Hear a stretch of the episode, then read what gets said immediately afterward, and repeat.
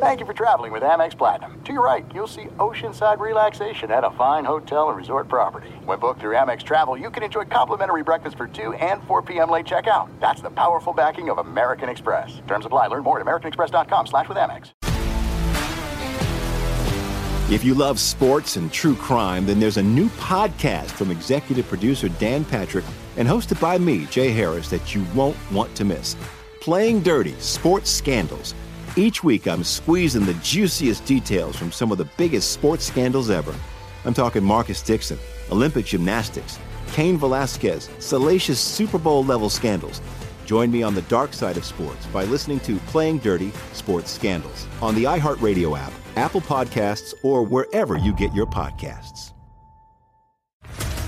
What's up, everybody? This is Stephen A. Smith, host of the Stephen A. Smith Show podcast. Tune in every Monday, Wednesday, and Friday at the very least as I bring you all new episodes that feature the biggest headlines in the world of sports, pop culture, business, and I answer your phone calls and respond to your tweets. You'll hear my unfiltered opinions and straight shooter interviews with top celebrities and game changers.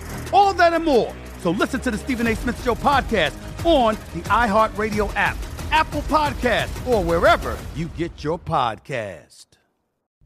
This is Sharp Money with Patrick Meagher and Amal Shaw on VSIN, the Sports Betting Network. Sharp Money is live on your Tuesday, live from Bar Canada at the D in downtown Las Vegas. I'm Ben Wilson in for Patrick today. Amal Shaw's here. Dustin Sweetelson, our producer, is here. And oh boy, Amal, do we have a lot to get to in the National Football League. John Scott, Spectrum News 1, Buffalo Bills reporter, joins us in a half hour because that's where we begin. Buffalo Amal is now 2 to 1 to make the playoffs. Eight and a half is the in-season win total. Just fire the OC Ken Dorsey. Are you in total sell-off now of Buffalo? Or are there still some redeeming qualities left for this team? It doesn't appear to be a lot. Four turnovers yesterday against any other team that's competent offensively, they would have gotten blown out. You look at this Denver team; they started the ball at an average drive margin of at their own 39-yard line. To only come out of this game with a one-point win really is more of an indictment of the uh, Denver Broncos offense to me, when you look at this Denver team, they had to get the ball more to Javonte Williams. He was tremendous in the last drive. Russell Wilson wasn't bad. He's gotten a lot of criticism. Dustin pointed it out a few weeks ago. He goes, look at Russell's numbers. They're far better than you thought. By the way, um, the North Florida Ospreys couldn't hit water if they fell oh. out of a boat last night. but I can tell you one thing: Russell Wilson didn't throw a pick either.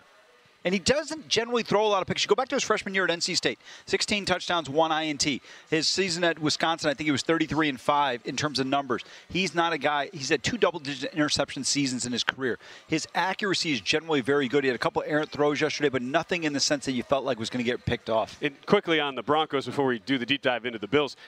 Is it just a classic case of every single year, Maul, you get a team that looks so bad out of the gates, first two, three weeks, that we forget as a collective betting community the season in the NFL 17 games. No team outside of, say, the 08 Detroit Lions or the Hue Jackson led Cleveland Browns a few years ago is actually that horrific all season. And that maybe we just said, okay, time to forget about the Broncos. They're done way, way too prematurely. It seems like that's the case to me. Yeah, I didn't think Denver was going to be where they are right now. I didn't think they were that good of a team. I thought Russell Wilson was done. I was wrong on that. Sean Payton's done a better job with him. They've had some injuries. The offensive line play has been bad. I mean, that's an understatement. But you're absolutely right, Ben. Four and five.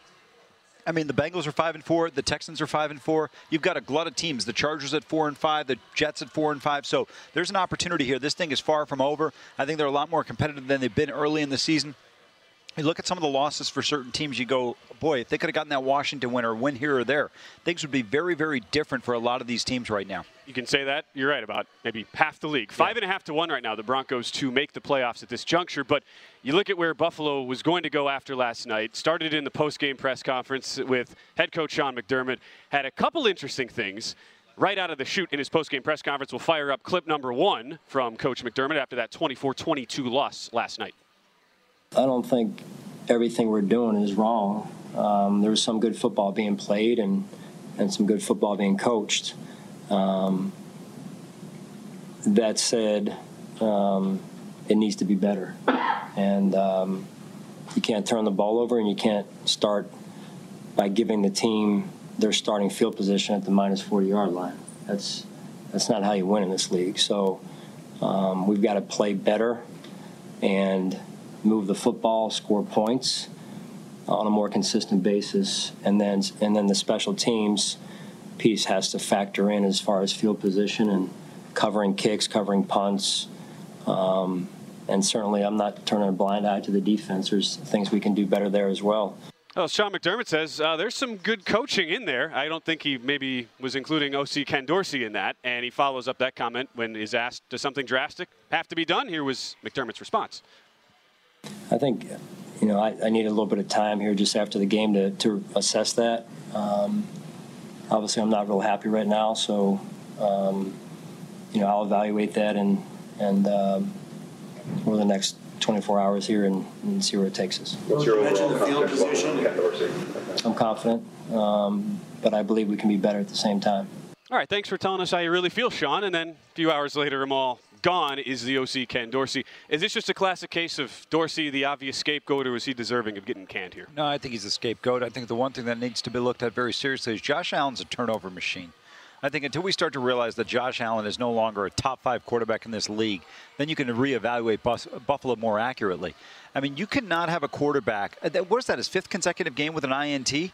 I mean, it's just unbelievable in terms of what he does in terms of turning the football over. Sixth, right? I mean, this is unbelievable. Dustin with that quick thumbs up. I like that. And Dustin's all over it. Well, I was going to say, I mean, I know they fired Ken Dorsey, but they probably should have fired the defensive coordinator because you know who it is? Sean McDermott. It's Sean yeah, McDermott. No, I get right that. Now. But no, I'll tell you, they should have fired a special teams coach. How do you have 12 guys out on the most important play of the game? That's also kind well, they of had the wrong issue. personnel on the field before that is the issue. They were in dime. They were in dime, which they didn't need to be because they were only going to have kneel downs the rest of the game. And with that, there was a, a change in personnel, and they were late to the party. Uh, this is actually a really good. Glad I'm with you here today, Maul, for just the in-game clock management standpoint of this. Want your take because Buffalo, there was what 25 seconds on the clock when the Bills take their second of three timeouts. Clearly trying to prevent Denver from running the clock all the way down. But what Buffalo did by calling the two timeouts back to back, you basically forced Denver into automatically going for the all right, let's take the knee, have plenty of time to get our field goal unit out there. They had a full 20 seconds really to get everything set up. Would you have played that any different if you're Sean McDermott? Not really. I mean, they were in a tough spot, right? They had two timeouts remaining. They didn't have three. So you were going to be in a situation where all you were going to do is allow them to get more yardage. And so, it, I mean, look, once the PI was called, it came down to whether Wil Lutz was going to make it. When he misses the first kick, I'm like, he's automatic on the second one. He's too good Oh, of a kicker. yeah. Right? You get a bad kick on the first one. A player like him, he's not an inexperienced guy. I mean, he had a cannon in New Orleans. That's why uh, Sean Payton was more than happy to bring him in. And so you knew he was going to make that second one. I just don't think you can make that mistake. You've got to be aware of how many players are on the field at that point in time. That's the only thing you're looking to do. You're, you're not going to realistically probably block that kick. 41 yards is just a standard kick in the National Football League. And missed opportunity there. Um, I thought Buffalo was trying to do an effective job when they got the ball down there. And they basically had uh, Josh Allen run after the first down play. They'd taken some time off the clock it, it was a tough scenario. It, the problem is the defense got to make a play. I like the blitz call. The PI unfortunately beat them. And I'll tell you, Troy Aikman made a great point. He goes, Jerry Jeudy didn't come back to the ball hard enough. It wasn't as egregious of a PI call as it would appear, but it was still definitely an interference. It- the the one I guess alternative you could have done if you're Buffalo, you let the clock run to say 14 seconds, then you take the timeout. You're basically forcing Denver because at 14 seconds, that's really hard to go. All right, let's take the kneel down, do the fire drill, get They're not going to kneel down. What they're going to do is they're going to snap the ball and he's going to throw it out of bounds. You at least force you at least force them to do something different though than the. I would argue the fire drill as much as we think that's a hard play. It's really it's really simple when you've got that much time. I, I can appreciate what you're saying, but the reason why I'd rather have them do it on the kneel down than a throw out of bounds, because number one, the clock is stopped, so they got a full 40 seconds. In this case, Yeah. they don't have a full 40 seconds. And one other thing that could happen that doesn't happen on an incomplete pass in all likelihood, if you have a false start, you're going to wind up with a 10 second runoff. The game's over. Yeah. That, no, that's totally fair. I think it's just worth the discussion because Yeah. these are the deep divey things I like your perspective on them all. Well, thank I- you. The, No, I mean, no, because we, don't always get talk it all about the clock time. management when we get Yes. when we get together on it. Yeah, Exactly. absolutely. But to me, the one concern that I always have when you're rushing teams on and off special teams, you could wind up with a false start, and that 10 second runoff is the difference between winning or losing the game. But it reverts back to what was there a running clock on the previous play, and on an incompletion, you wouldn't have that. That's the only thing I could think that could prevent potentially Buffalo from being in that scenario. Okay, on the Buffalo offensive side, you fire OC Ken Dorsey. Am I not crazy for thinking that amidst this current generation of quarterbacks, in which we always do the whole media comp thing, and when Patrick Mahomes for Kansas City was coming up, everybody wanted to say, all right, this is the new Brett Favre, gunslinger, guy's got a cannon, can throw it the length of the field. Isn't Josh Allen the obvious of this current crop of quarterbacks, a current crop that, at least among the elite level, has gotten so much better at protecting the football, not giving the ball away? Allen is this generation's Favre. You have no idea when he's going to kill you with a horrifically timed turnover. 13 now leads the entire NFL 11 picks this season. Well, a couple things with Josh Allen. First of all, I, I, think he's a very good quarterback overall. I never thought he was great, but I thought he became elite when Stefon Diggs arrived in 2020. Stefon Diggs had three 100-yard seasons, 1,200 yards or more in three consecutive years. He's been the difference maker. They haven't been able to get him the ball throughout the last four games. Dalton Schultz, Schultz has been the leading receiver on this team.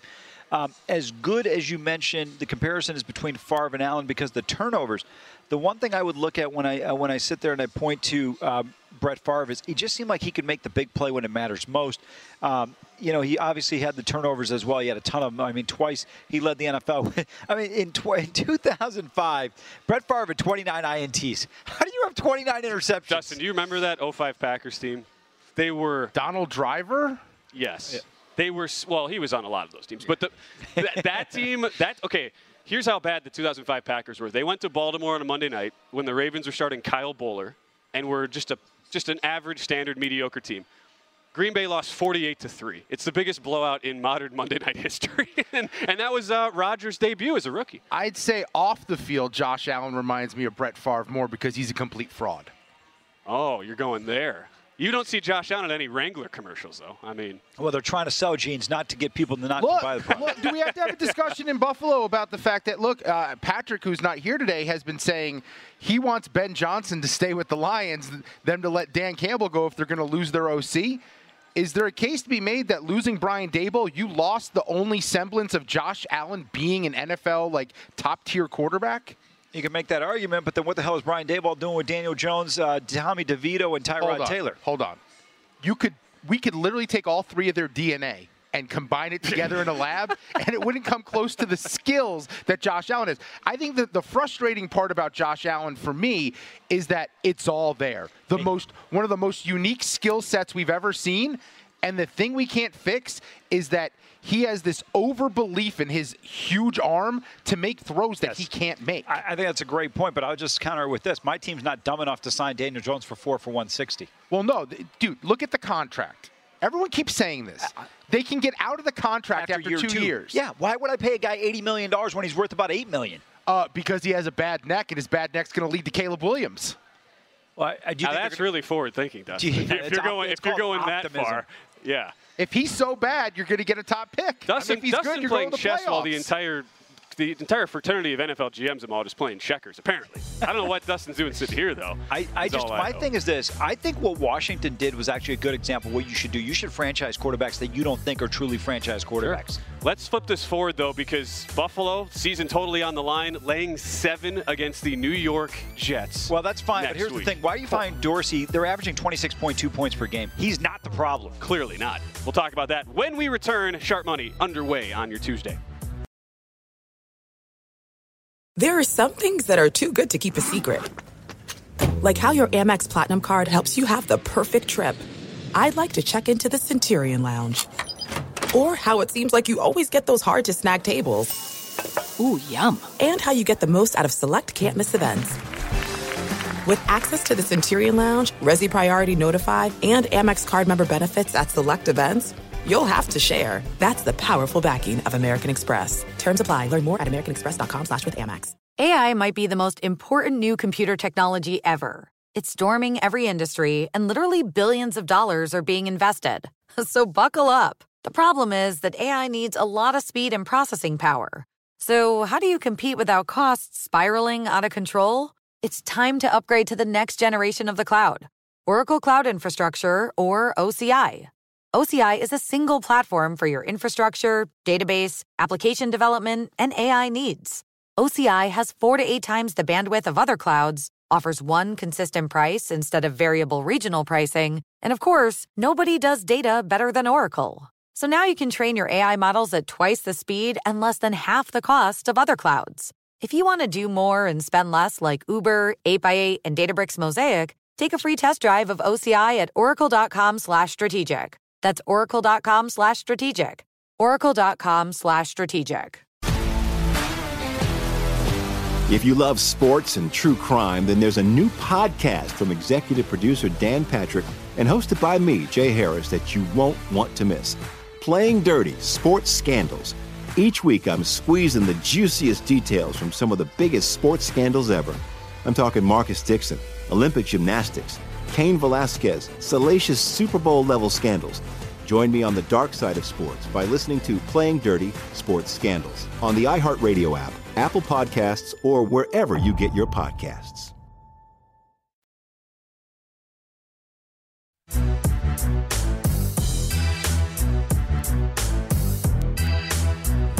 This is Sharp Money with Patrick Meagher and Amal Shaw on VSIN, the Sports Betting Network.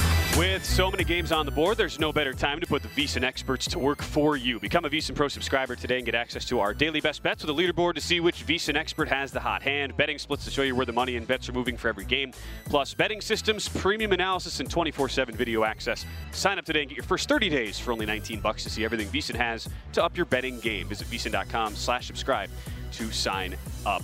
Now, another break, another uh, producer, Dustin Sweetelson, moment of all, just ripping things that we love. Ripping tennis, that's the latest thing. Come on, Dustin.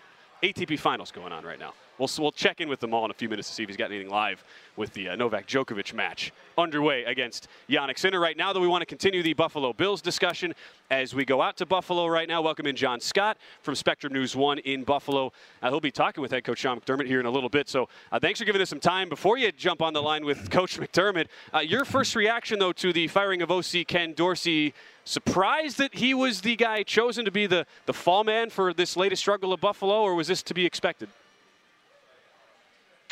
A little bit of both. I don't, excuse me, mean to do a cop out, but last night's performance, I put far more on the players. Just poor execution, turnovers, dropped passes, fumbles, 12 men on the field, which isn't even an offensive issue. it ultimately, though, if you look at the entire body of work, excuse me, sorry about that. You look at the entire body of work of Ken Dorsey in a year and a half, and especially this past six game stretch, it just hasn't been good enough. And a lot of that, I think, is reasonable to put on the coaching staff. John, is it just the lack of consistency game to game? Because this was a team that averaged 28.4 points per game last year, averaging 26.2 points per game this year. From a scoring standpoint, just on the surface looking at it, it doesn't seem like an alarming issue over 26, uh, 27 games. But is it just more than that in terms of the play calling? Because you follow the team very closely. So, the back half of last season, while the numbers statistically had them arguably the best offense in all of football, it just didn't look right. It didn't feel right. It looked like and felt like such a struggle.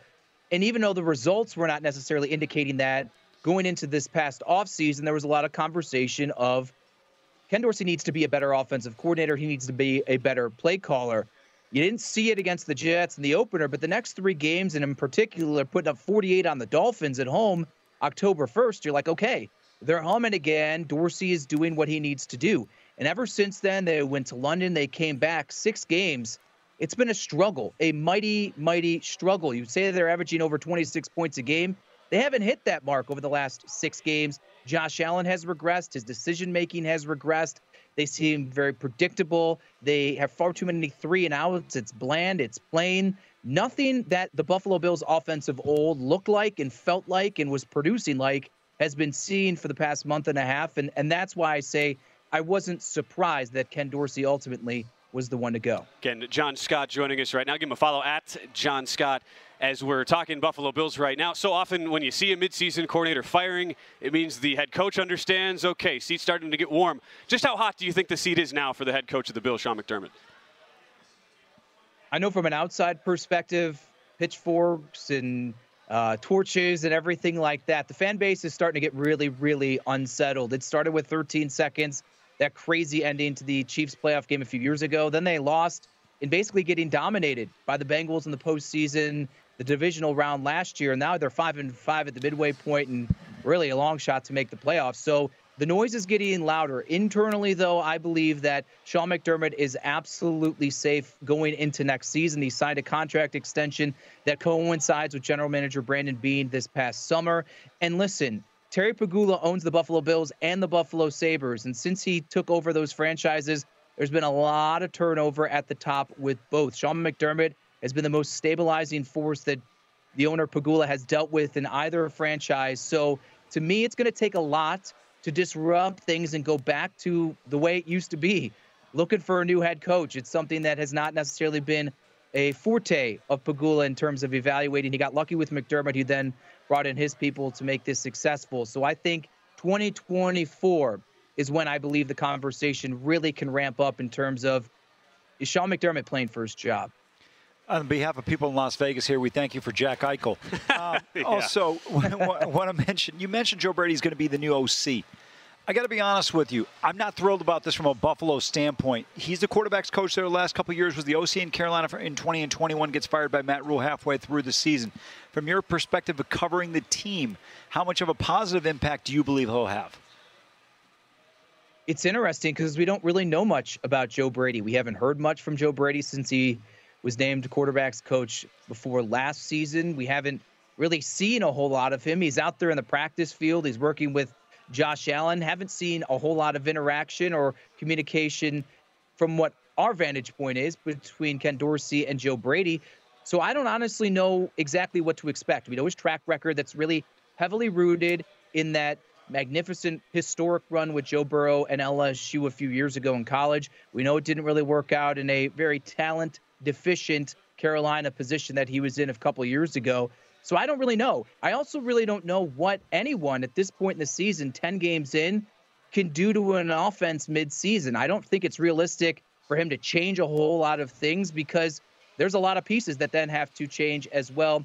You just need to really maybe take what the system was with Brian Daboll that Ken Dorsey kind of carried over, fine tune it, and maybe lean more into what has been proven to be successful and what Josh Allen and the other offensive players are most comfortable with. It's sharp money here on VSIN talking Buffalo Bills with John Scott. We were mentioning earlier, John, how Buffalo now two to one to make the playoffs, by far the longest odds they've had since the season got underway. So much of the focus though is on offense. How do you see any defensive improvement happening? A team that was top five against the run, top 12 against the pass last year, now below league average in both categories, with two key starters, Matt Milano and Tre White, now out injured. And Daquan Jones also on the defensive line. I think he's an under the radar guy that maybe people outside of Buffalo don't realize how impactful he truly is and makes the rest of that entire front four really hum. They also, Micah Hyde, starting safety, was out. Christian Benford, starting cornerback, was out last night. Only two guys in that entire defense have not missed time this season due to injuries. I actually think while the statistics aren't up to the standard of the past that we've seen from this Bills defense, considering all the injuries and the guys they've lost and the guys that they're playing right now, I think Sean McDermott, as the defensive play caller, and that unit as a whole, has done one heck of an admirable job to keep them in football games. They did not lose last night to the Denver Broncos because of the defense. I know they allowed that touchdown and get them in position late in the football game, but they did enough that the offense didn't pull their weight. Same thing same thing can go for a couple other weeks during this six game stretch here. So defensively, they're not going to be the top tier unit considering the guys that they've lost, but I think they have done a great job considering the circumstances. And so I think they've been put in good positions. They've had good coaching, and they still have some good players out there that they have done what they need to do to this point to keep the Bills in terms of winning. They're facing some high powered offenses, though, down the stretch. When you look at this team right now and the rest of the AFC, they dominate against uh, the Miami Dolphins. They're still going to have an opportunity for a rematch later in the season. Is it out of the question to say they can still win the division despite where they are at the standings, five and five? Miami right now to win the East is minus 450. And you saw that game. What out of Miami against any competent team like Buffalo or anyone better than Buffalo have they shown us that makes the Miami Dolphins such a prohibitive favorite? Well, good thing for the Dolphins then. Their schedule doesn't put them up against a lot of the teams that are above 500 that they appear to not play up to their standard against. The Bills, on the contrary, though, they have the Eagles, they have the Chiefs, they have the Cowboys, they have the Chargers, and then they have the Dolphins as well. That's five of their final seven games here, including also upcoming a Jets team that beat them in the opener and also beat them last year, both with Zach Wilson at the quarterback spot. Long shot is exactly where the Buffalo Bills should be in terms of making the postseason. But the AFC East is the only way that that is going to happen. Impossible? I don't believe so, especially with the game in hand and the last one in week 18 against the Miami Dolphins. But it's going to be a tall task because they're going to have to beat teams that they're going to be underdogs against, and and the, that's a spot the Bills have not been in much recently. Yeah, Bills four to one now to win the AFC East. I mentioned two to one there to make the playoffs. John, before we let you go, you have the rematch this week hosting the Jets, seven point favorites market wide. What's the edge, if there is one, in the Bills Jets rematch? I got to tell you, I said it on my podcast after the game last night. I don't know how you could be confident the Bills could beat anybody at this point, regardless of what their their opponent has looked like coming into the game. I know what Zach Wilson is. I know what that offense is. They're not that much different than the offense the Bills faced week one, and they still lost that football game because the Bills have been beating themselves. We'll see if this coaching change at the coordinator spot gives them a jolt. Maybe it refocuses them. Maybe they find their way a bit to play a little bit better and more like the Bills offense we've grown accustomed to. But Robert Saleh and that Jets defense has given Josh Allen issues, even if they've won the football game last year.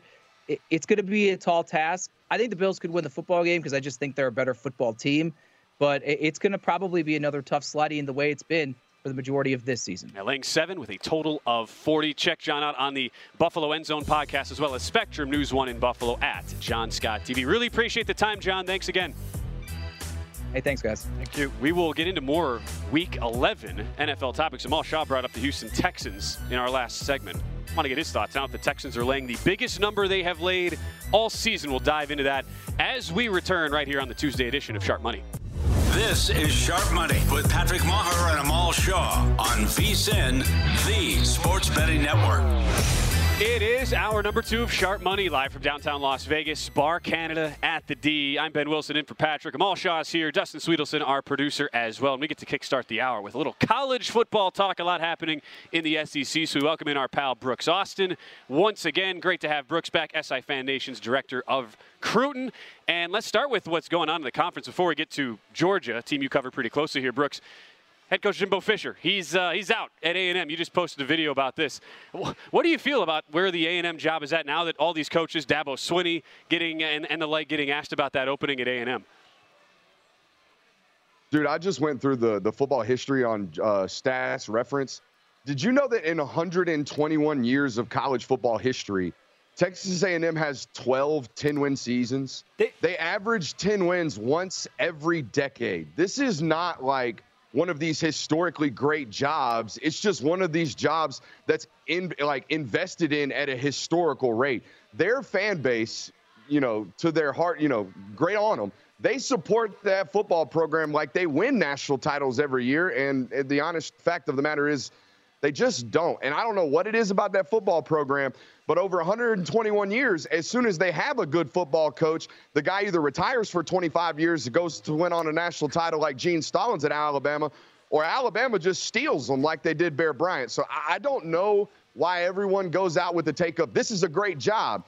Because, yes, they will pay you a bunch of money, but when you're done, you either go somewhere else to win or you just don't go anywhere else. So I, I don't know who they ultimately end up hiring because everybody and their mama has already said, no, it ain't going to be me. I ain't going there. Uh, Brooks, you know, listen, you bring great knowledge on in this show, but I, am going to object to a couple of things you said. First of all, I lived in the Lone Star State for a dozen years, so I know all about that cult down in College Station. Second of all, this is a program that won a re- national title fairly recently, 84 years ago. They finished in the top four once in that time. Once, folks. 2020. That was the last time they finished in the top five in the college football rankings. Brooks is absolutely right. These people think they're Alabama, Oklahoma, USC, or whomever else you want to throw into the mix. And the reality of it is they're one step above Texas Tech. They can't get that through their heads, and they seem to think they can go get Dan Lanning or anybody else. Why would you want that? Unless you just sit there and say, listen, I'm here for the money grab. I'm not even going to coach. Just fire me. I signed the contract. I, I, you know, I, I, talked about it last night. I, why wouldn't they go hire a, a, football coach like Jedd Fisch? Like yep. all these other names that keep getting thrown out there, these are flashy names that you're going to have to pay or put $20 million a year in front of. And then guess what? You're probably going to be in a very similar situation because if he just has one good year like Jimbo Fisher did, you're going to tie yourself down to another decade of him. I thought that was one of the, the bigger, you know, mistakes that's been overlooked in the last couple of days. Yep. Everybody's laughing at the $76 million that they're giving them.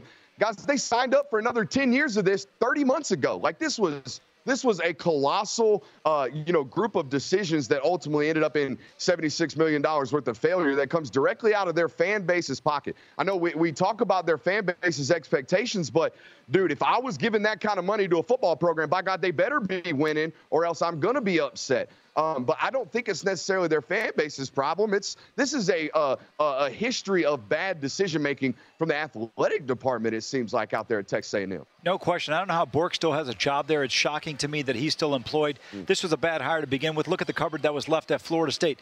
Brooks, I want to go to a game on Rocky Top on Saturday, a rivalry game here between Tennessee and Georgia. I don't think Josh Heupel knows Georgia as well as you do. You had a tremendous breakdown last week in terms of Ole Miss and the fact that they wouldn't bring their offense with them outside of the first quarter to Athens. Now, the dogs are only laying 10 and a half. I don't know what the odds maker's problem is, but I'm going to tell you right now, this is unload the clip on the dogs here. Are you kidding me? Joe Milton, this guy can overthrow a country by himself. He's only getting 10 and a half in this spot. Dogs all day on Rocky Top. Break it down for us. Hey, dude, I, I, like the enthusiasm first of all, but I think what Vegas is doing there is is doing a very similar home road split that Ole Miss shows. This defense doesn't even travel on the road this year for Tennessee. They they played relatively well. They've become a a run-based, defensive-based football program under Josh Heupel, something that I don't think a lot of people probably would have expected out of this Tennessee football program coming into the season, or let alone coming into the Josh Heupel regime down there at Tennessee. So I, I do think Vegas is doing the well. They got the home field advantage. I would imagine that's worth about three and a half, maybe four points out there in Vegas, being up there in Neyland Stadium, uh, and that being a 3:30 CBS football game. It's always going to be highly anticipated. But man, I'm I'm with you. Kirby Smart has kind of like stamped his flag Baker Mayfield style in the middle of Neyland Stadium and said, "Hey, look, man, we're not afraid to come up here and we're not afraid to jump on you very, very early." The last two times Georgia's been out uh, at Neyland Stadium, you know, they've kind of left the first quarter with 21 nothing, 21-7 leads and kind of jumped out on that football team on the road. I expect a relatively similar game plan, a relatively relatively similar level of execution from this Georgia football team. The only thing that would hold me from that kind of uh, you know thought process is Tennessee is a man blitz football team. They like to play a lot of man coverage, send a lot of pressure. The only two other football teams this year that have kind of showed that same game plan against Georgia were South Carolina um, and uh, Missouri. And those two football teams have held Georgia under 30 points. The only teams to do so this year. So they have a relatively similar game plan to the ones that have kind of been able to play with Georgia within a couple of scores. But I'm with you. Just way too much talent right now and way too much of a one dimensional football team from Tennessee that's relying way too heavily on running the football against a program in Georgia who, let's be honest, you just don't run the football against them unless that's your entire game plan that day. We're just going to run the ball a la Auburn this year. Ben, Hendon Hooker, Darnell Wright, and Jalin Hyatt are not walking through that door. No, they Heupel's are not. in trouble. Oh, they are not. Ten. You can still find tens out there in the market. Circa and DraftKings have gone to Georgia minus ten and a half. First half spread too. Brooks, you're talking about that angle coming out immediately, planting the flag, looking good for the, the dogs on the road. Six and a half is what you'd have to lay for Georgia in that spot, and especially with the the tight end Brock Bowers now back into the fold. You saw Georgia put up the 50 burger against uh, Ole Miss. Are you feeling at this point, Brooks, like it's 100% back with Bowers in the fold, and this is an offense now that is reaching its peak better than what we've seen so far this year?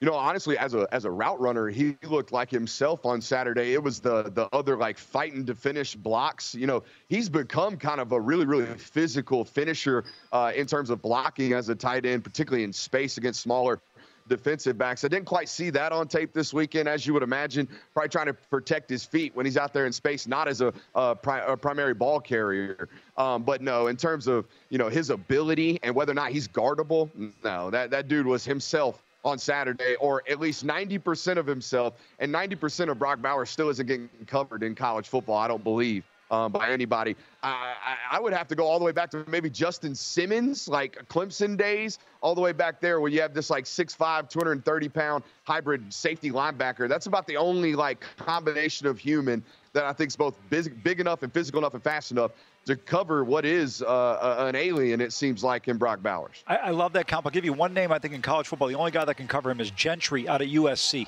6'5, 6'6, tremendous mm. range, wingspan of about eight feet. He'll be a guy that gets drafted in the first 45. Uh, Want to shift ahead to the SEC title game in Atlanta. The matchup is set now Georgia, Alabama assuming there are no injuries in Alabama scrimmage on Saturday against Chattanooga and then down in um, the Iron Bowl down in Auburn. When you look at these two teams right now, Alabama comes in as a four point underdog. Line opened at three. Brooks going to four. Milroe's playing a lot better. But is Alabama offensively good enough and consistent enough against this dog's defense to be able to put up enough points? Because I still think Georgia's going to be able to score on Alabama. You know, as early as probably two weeks ago, I would have said no. Um, but watching the way that they they executed on third down, I believe at one point in that football game against LSU, they were 10 of 12 on third down. So that tells me, like, as an offense, you're highly efficient, not just running the football and playing bully ball like we thought Alabama was going to do, but throwing the football as well. They've developed and kind of settled into what Jalen Milroe's passing attack should ultimately be. But this past weekend, I was really, really impressed. Say what you want about Kentucky. That was an 11 o'clock local start. Jalen Milroe takes a, a hip pointer in the first drive of the series. And next thing I know, I look up there up 28 to nothing. And you ask how? Well, the first three possessions they scored uh, touchdowns on, that, was all Jalen Milroe throwing the football. And in the last drive, yeah, they got a touchdown due to a short field and some turnovers, but that's kind of who this Alabama football team is this year because uh, uh it, say what you want about them and say what you want about Nick Saban and whatever. You know, the Texas game looked rough, UCF game or USF game looks rough this defense is as good as any defense that you know Nick Saban's had, in my opinion, particularly because of what they can do at the corner spot. They play man coverage as well as anybody in the sport right now because they have two first-round corners in Kool-Aid McKinstry and Terrion Arnold, um, who are absolutely locking things up out there. So it makes things really congested separates the timing for most offenses. Um, so I, I, do worry about that. That that offense is absolutely peaking at the right time. Um, but you know that leads me to believe, hey, it might be a shootout in the SEC championship game, or you know maybe it's an offensive-led football game. In that case, I'm pretty much leaning on Georgia in any matchup this year. I think offensively, if they want to, if they want to crank it up, they can be as efficient and as explosive as any uh, team in the sport right now. Just based off what they're putting on film, there's really no answers to how to stop them now that they're fully healthy. Circa has already posted that number, just posted it the other day, Brooks. Georgia laying three and a half, 55 and a half your total for Georgia and Alabama. Real quick before we hit a break here, it's college football win total season. I'm sweating out this Kentucky over six and a half wins ticket. They're at six, laying a short number at South Carolina this week. How do you see that game playing out? Oh, that's at South Carolina. Shane Beamer's yeah. coaching for his footless job or his shoeless job out there yeah. um, at South Carolina. Um, so I would probably take them. But then again, Mark Stoops has made a six and a half million dollar annual salary off beating the bottom end of the SEC. So if Mark Stoops wants to keep the momentum rolling up there at Kentucky and keep that, you know, buyout outside of the the the discussions for their booster club, uh, this might be a football game he wants to win because if you're losing to less than 500 football teams, uh, then you aren't Mark Stoops at Kentucky. You're just the Kentucky football program that's not living up to standards, which are beat the bottom dwellers. Yeah. That's the standard for Kentucky. As Jamal likes to say, Midnight Madness is already here. So, uh, listen, I was uh, talking with uh, Austin, I mean, with Brooks during the uh, commercial break, and I said, why the hell does Mark Stoops have a $51 million buyout? How much John Calipari got a kick in to fire him, too? Just give me one. That's all I'm saying, Mark. Come on, man. Again, Brooks Austin, you can follow at Brooks Austin BA, SI FanNation's Director of Recruiting, Dawgs Daily Lead Editor. Always love having Brooks on. Thanks, man. We appreciate it. No doubt, boys. Y'all be good. Thank you. And we will d- continue the college football discussion up next. We'll go into some Heisman talk right after this on Sharp Money. There are some things that are too good to keep a secret, like how your Amex Platinum card helps you have the perfect trip. I'd like to check into the Centurion Lounge, or how it seems like you always get those hard to snag tables. Ooh, yum! And how you get the most out of select can't miss events. With access to the Centurion Lounge, Resy Priority Notified, and Amex card member benefits at select events, you'll have to share. That's the powerful backing of American Express. Terms apply. Learn more at americanexpress.com slash with Amex. If you love sports and true crime, then there's a new podcast from executive producer Dan Patrick and hosted by me, Jay Harris, that you won't want to miss. Playing Dirty Sports Scandals. Each week, I'm squeezing the juiciest details from some of the biggest sports scandals ever. I'm talking Marcus Dixon, Olympic gymnastics, Cain Velasquez, salacious Super Bowl level scandals. Join me on the dark side of sports by listening to Playing Dirty Sports Scandals on the iHeartRadio app, Apple Podcasts, or wherever you get your podcasts. What's up, everybody? This is Stephen A. Smith. When I'm not at my day job, First Take you can find me in my studio hosting the Stephen A. Smith Show podcast. Tune in every Monday, Wednesday, and Friday, at the very least, as I bring you all new episodes that feature the biggest headlines in the world of sports, pop culture, business, and politics. You'll hear my unfiltered opinions on those nauseating Cowboy fans, the chaos in Washington, D.C and trending topics on social media, as well as my straight shooter interviews with top celebrities and game changers.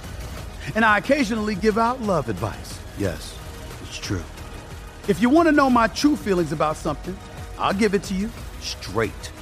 So listen to the Stephen A. Smith Show podcast on the iHeartRadio app, Apple Podcasts, or wherever you get your podcast.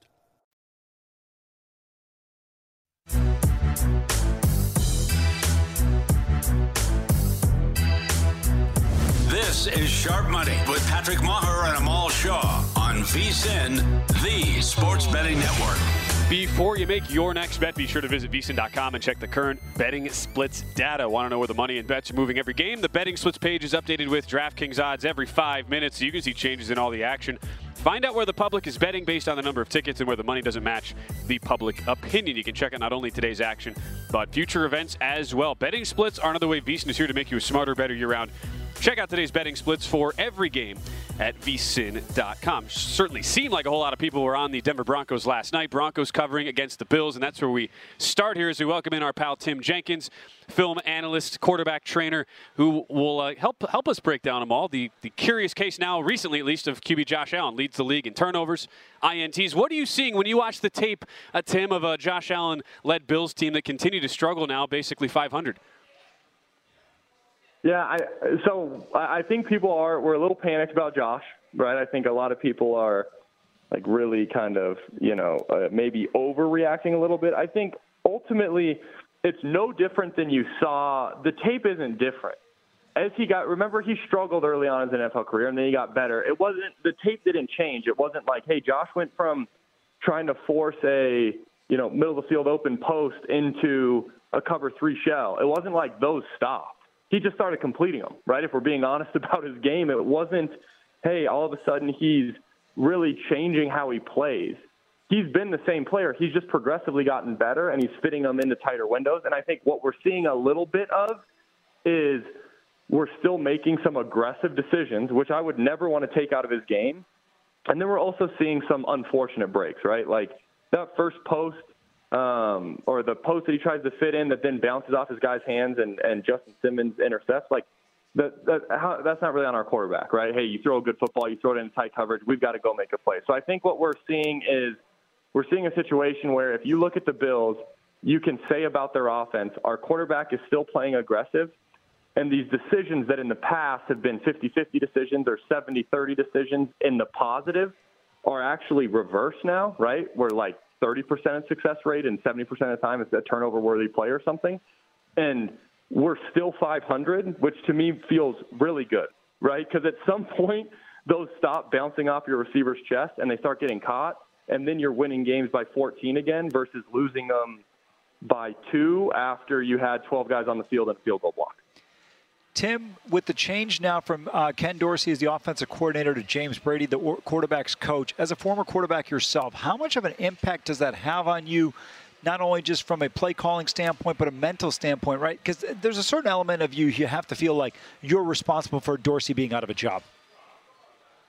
Yeah. Oh, there's no doubt, man. They're, like you take that super personally, right? As, as Michael Jordan would say. But I, you know, I having your quarterback coach do it is you get a little bit closer to it because he's the guy and uh, you guys know the NFL it's all it's quarterback driven. So the OC spends 90% of his time in that quarterback room but there's also another 10% of the time right where he's going down to the O line or he's going to the backs or he's going to the receivers. So it's not 100% of the time whereas your quarterback guy man you're grinding your reads 100% of the time with him. So you do get a little bit closer. Obviously Josh you know feels like hell right that they're having to make that switch um, I also, you're going from a guy, uh, you guys remember how, how many years ago was it that he was the hottest candidate on planet Earth, yeah. right? To come be a coordinator or come be a head coach. And then all of a sudden, he kind of fell off a little bit after Carolina, which I don't know who could have made Carolina right when, you know, when he was the OC there. But then, you know, I, I, I think in terms of when we see these kind of changes, he might be the most qualified guy that we've seen elevated um, in a in a team that, that's going to make a playoff run. Yeah, so Joe Brady now interim OC in Buffalo, and a lot of other interesting quarterback situations around the league here. Tim is you can follow Tim at T Jenkins Elite. One game of film now in the books for quarterback Kyler Murray in Arizona with his return. Admittedly, super small sample size, advanced numbers not super kind to Murray. Negative 8.2 completion percentage over expectation, but again, only what 40 snaps or so for Murray in his debut against the Falcons. What did you see when you watched the tape? Kyler is uh, another guy that is just like Josh that we talked about, where his style of football, it's he's going to go out there, he's going to be creative, he's going to maybe generate some shot plays that aren't scripted, right? Aren't paper football. You're not you're not calling in, hey, drop back, I want you to run around for three seconds and then fire this thing on the post, but he's going to do it. Uh, simultaneously, it's, it's it's part of when when he struggles. Now, listen, they won. I think he's one of those guys that to me, it's it's so hard to coach because you want when, when you're calling a play in, you're not calling it in for a worst case scenario. You're calling it in to work, right? Hey, I call an F ship to either throw the throw the ship or throw the collect shallow, right? Now, that's why I'm calling it in. Then you have a quarterback who can create something out of nothing, but it's really hard to coach those guys because there's certain times where you're like, man, just hit your back foot and throw to the first progression. It's open. But part of those guys not throwing in the first progression and spinning out of there is what makes them great. So Kyler, I think we saw a game in which he played really efficient football, played great football within his style. Uh, he's also one of those guys that it's inevitable. There's going to be a week that we're going to all jump on here together. We're going to be like, hey, Kyler Murray, you know, turn the ball over five times because uh, those those spin outs and runarounds turned into uh, you know turnovers versus bouncing our direction. So he is one of those guys that I think it's harder to give a true evaluation of week in and week out because there are times where you guys, you know, you turn on the tape and you go, man, why did you not throw to your first progression who's wide open? And then he extends the play and he generates a 30 yard completion versus, you know, the six yard hitch. And I'm sure as an OC, you're happy about that, but you're also like kind of pissed that, man, we got to just take what, what's there. Tim, you tutored uh, PJ Walker, who played at Temple, and he plays for the Cleveland Browns currently. Uh, he came in just for a brief play against the Ravens on Sunday. Now, Deshaun Watson is expected to play in Week 11. But what is the preparation like for a backup quarterback in that situation? Even though you're not expected to play, there's a strong possibility, though, you might get in the game if for some reason Deshaun can't be as effective as he was last weekend against the Baltimore Ravens, now playing the Pittsburgh Steelers, whose defense can put a lot of pressure on a quarterback and what kind of mobility they have. Yeah, I mean, I could give you guys the political answer first, which is, oh, he's going to prepare the same each yeah, week. Yeah. But I could give you guys the honest answer, which is a freaking nightmare, right? Because you have the starter who they're going to push reps wise, right? They're pushing, hey, we, we everybody wants your starting quarterback out there. So when you're in a situation like this, they push the reps to the starter, you know, 95 to 5. But then they're also sitting there like, hey, did you see that look? And it's like, yeah, I saw it. I didn't take it, right? So it's like, it's a nightmare as a quarterback, especially then when you go fa- face a defense that you can, whoever we want to say calls plays in Pittsburgh or does whatever we can say, but you guys know that is a Tomlin stamped team every single year. They are going to heat your ass up. And if you're a quarterback, the hardest thing to be ready for is pressure, right? That the easiest thing is if I can go in there and you're going to drop seven or drop eight every time and I can hit my progression just like it is on paper. So easy as a backup quarterback when it comes to you know, hey, we need to reallocate the Mike, right? We need to not mic the Mike. We're going to mic the Sam because I need to make this protection right. Because guess what? You guys bring nickel pressure from the boundary more than anybody in the league. And then, oh, okay, now, okay, I've got my boundary settled up. Now I got to look to the field and I got to give him a backside break off just in case the free safety comes. Like those kind of things are what you rep a ton of in walkthroughs and you rep a ton of in practice. Well, when you're the backup, and rightfully so, we got to push that to the starter. But then you get thrown in the game, and it's like the amount of mic manipulation you have to do against the Pittsburgh Steelers, meaning like you don't actually mic the middle linebacker, you mic somebody else so your protection is sound. The amount you have to do that is probably double than when you face a normal NFL team. And then when you do that, you have to change everyone else's sights and how to just. It's part of the reason why, you know how sometimes you guys, we turn on the tape and you go, we got a young quarterback in there. And for some reason, they brought a free safety and the receiver didn't look, and the quarterback just got hit in the back. That's on the quarterback. He probably manipulated the Mike, right? Mike to Sam, and then forgot to give a backside breakoff. And when he does that, guess what? You get your, you know, you get rocked, and and nobody's looking for you. So to me, it's like those are the things that we don't fully give credit to, like as a you know as as fans and everything when we watch, because when you go to a team like Pittsburgh, it's tough, and especially on a limited rep perspective. Now, listen, I guess that Cleveland is going to manipulate those reps so that PJ gets probably a ton during like blitz and adjust period because you have to have him ready for it. And Deshaun's, you know, has a season of reps. Um, but that is kind of the biggest the biggest hurdle in getting ready as a backup when you go face these teams that will will heat you up. That's a great breakdown. Uh, make sure you check out Tim's uh, YouTube channel, All Things QB, at T Jenkins, elite quarterback trainer and film analyst, joining us right now on VSIN's Sharp Money. Tim, we appreciate the breakdowns. That line in particular, Steelers Browns, we'll talk about in a second. Will be fascinating to watch how it evolves throughout the week. But thank you again for stopping by here on Sharp Money.